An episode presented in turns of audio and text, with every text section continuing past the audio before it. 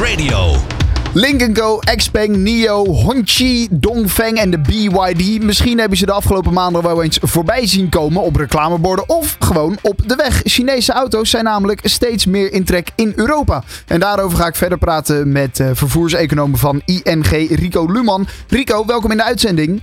Ja, die, ja, dank ja, die Chinese auto's die zien we ineens veel meer. En vooral dan natuurlijk in Europa. En dat is wel een interessante opmars. Ja, zeker. Ja, je begint ze nu ook op de weg uh, tegen te komen. Het uh, marktaandeel was uh, nog niet zo groot vorig jaar, 1%. Maar dit jaar is het al verdubbeld naar 2%. En dat is op het totaal van de auto's. bij elektrische auto's is hun marktaandeel nog beduidend groter. Ja, want dat is vooral waar de kwaliteit ligt van de Chinese automerken, zouden we kunnen zeggen. Hè? De, de elektrische auto's. Ja, precies. Nou, eh, eigenlijk zijn het vrijwel allemaal elektrische auto's die uit China komen. Daar ligt ook eh, eigenlijk hun kracht. Die, uh, die toeleveringsketen van elektrische auto's die bevindt zich grotendeels in Azië, in China. Dus daar hebben ze een concurrentievoordeel eigenlijk. Ja, ja, en hebben we ook echt absolute aantallen? Want een, een, een, nou ja, een percentage van 1 of 2 procent, dat klinkt bij mij nog wat weinig. Maar hoeveel zijn dat er dan echt? Nou ja, je moet denken aan uh, een paar duizend. En dat is uh, bij elkaar opgeteld, dus de merken. Uh, dus ehm, als je het hebt over BYD, dat is nog minder dan duizend op dit moment. Maar het groeit wel hard. En ja, het potentieel is er ook, hè? want mensen willen steeds meer elektrisch rijden. Dat wil de maatschappij ook, dus het wordt gestimuleerd. En ehm, ja, dus die hebben een groot groeipotentieel. Ja, ze zijn, zijn eigenlijk goedkoop geprijsd. Hè? Dus dat is ook wat, wat aantrekkingskracht geeft. Ja, inderdaad. En het is niet alleen in Europa hè, die, die opmars. Ook in Amerika bijvoorbeeld zie je steeds meer van deze Chinese merken. Bijvoorbeeld de BYD, de Build Your Dreams. In Amerika zie je ze ook. Alleen daar hebben ze wel een beleid dat alleen de in Amerika zelfgebouwde auto's subsidie krijgen. Nou, dat hebben we in Europa niet. Eh, dus daar is het naar verhouding iets minder eh, gunstig om een Chinese auto eh, aan te schaffen. maar in Europa ja, is het onderscheid er niet. Hè.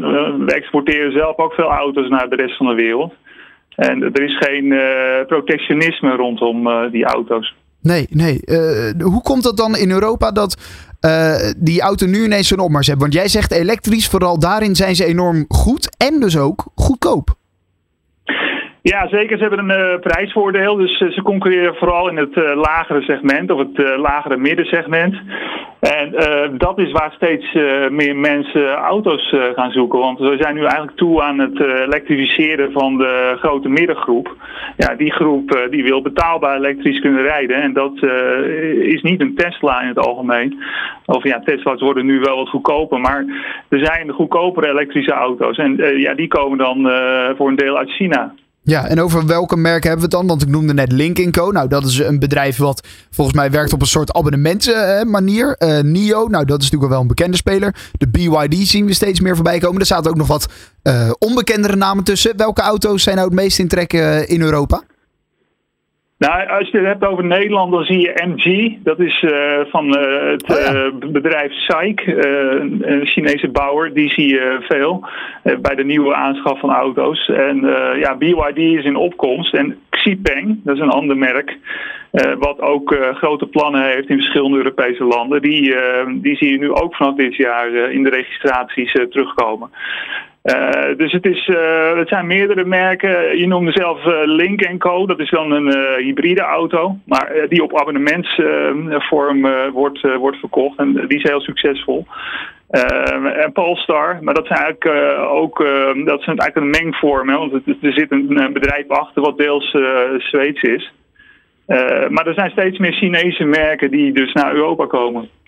Ja, en vooral die technologie van die Chinese merken, van die, van die auto's, die is enorm goed. daar is ook veel subsidie voor in China. Hè. Er wordt heel veel gedaan aan die ontwikkeling om uh, voorop te lopen met die elektrische auto.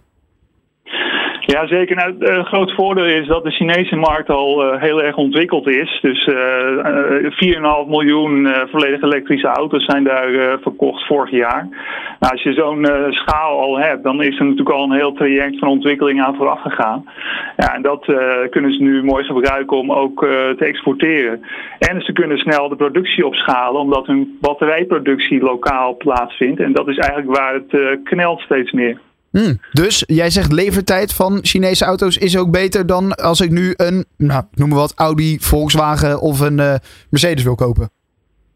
Ja, over het algemeen is dat zo. En uh, dat zag je ook vorig jaar. Uh, er is een ander merk uit Azië, wat uh, Kia, wel ja. bekend natuurlijk, was vorig jaar marktleider in Nederland. En ja, voor een deel is dat wel te danken geweest aan dat ze snel hebben kunnen leveren. En dus ook in Zuid-Korea is dat het geval. Dus die, ja, die Aziaten die hebben daar in de buurt de toeleveringsketen goed opgetuigd. en die kunnen daarmee snel opschalen in productie. Ja, zijn er dan toch ook nog nadelen aan die toename van Chinese auto's? Want ik zag bijvoorbeeld dat, dat verhuurbedrijf Sixt, een welbekende, Duits verhuurbedrijf volgens mij ook, die uh, wilde 100.000 auto's kopen om nou ja, in hun vloot aan te, om hun vloot te vergroten.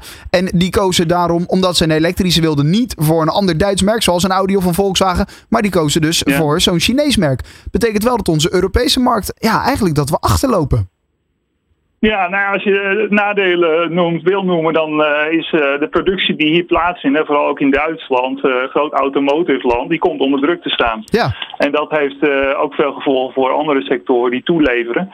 Dus je merkt ook dat op dit moment de Duitse industrie daar last van heeft, hè, van die elektrificatie en het grotere marktaandeel van Chinese merken daarin.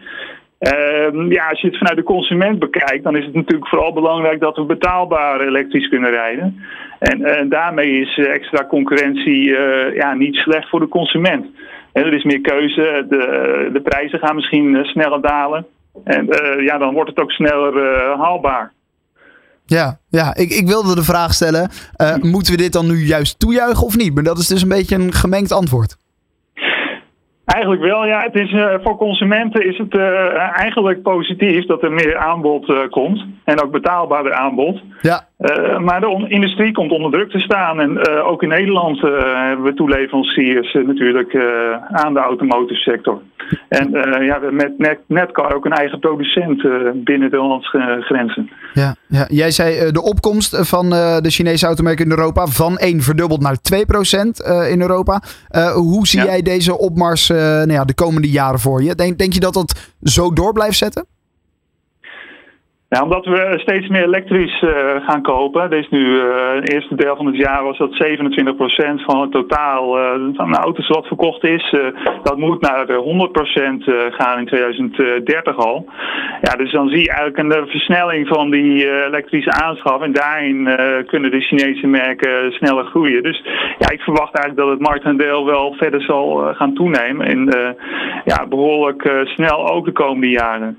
En dan, dan zit je natuurlijk zo op 10%. Uh, dat zou het kunnen worden bij elektrisch. Ja, ja. Nou, en als iemand nou een, een, uh, naar dit hele verhaal luistert en denkt, nou, misschien is zo'n Chinese auto wel een interessant. Ik wil inderdaad een betaalbare, nou ja, soort middenklasse elektrische auto kopen. Uh, welk merk zou je hem aanraden waar hij even moet kijken? Nou ja, er zijn heel veel verschillende modellen. Dat is een hele lastige vraag. Dat is, uh, kijk, een auto blijft ook een, uh, ja, een lifestyle uh, object natuurlijk. Hè. Zeker, is ook ja. merkverbondenheid en modelverbondenheid. Dus daar, ehm, daar is heel veel mogelijk nog. het is vooral belangrijk dat er meer ja, lagere middenklasauto's op de markt komen. Nou, en bijvoorbeeld BYD, die draagt daar aan bij door verschillende modellen voor 30.000 of, of zelfs minder in de markt uh, te zetten. En uh, dat is eigenlijk wat we nodig hebben om het uh, te versnellen. Ja, een interessante opmars van die Chinese auto's in dus Europa. En we zien ze ook zeker in Nederland. vervoerseconoom van ING, Rico Luman. Dankjewel voor je tijd. En nou ja, we gaan deze opmars in de gaten houden. Graag gedaan. Always on the road. Traffic Radio.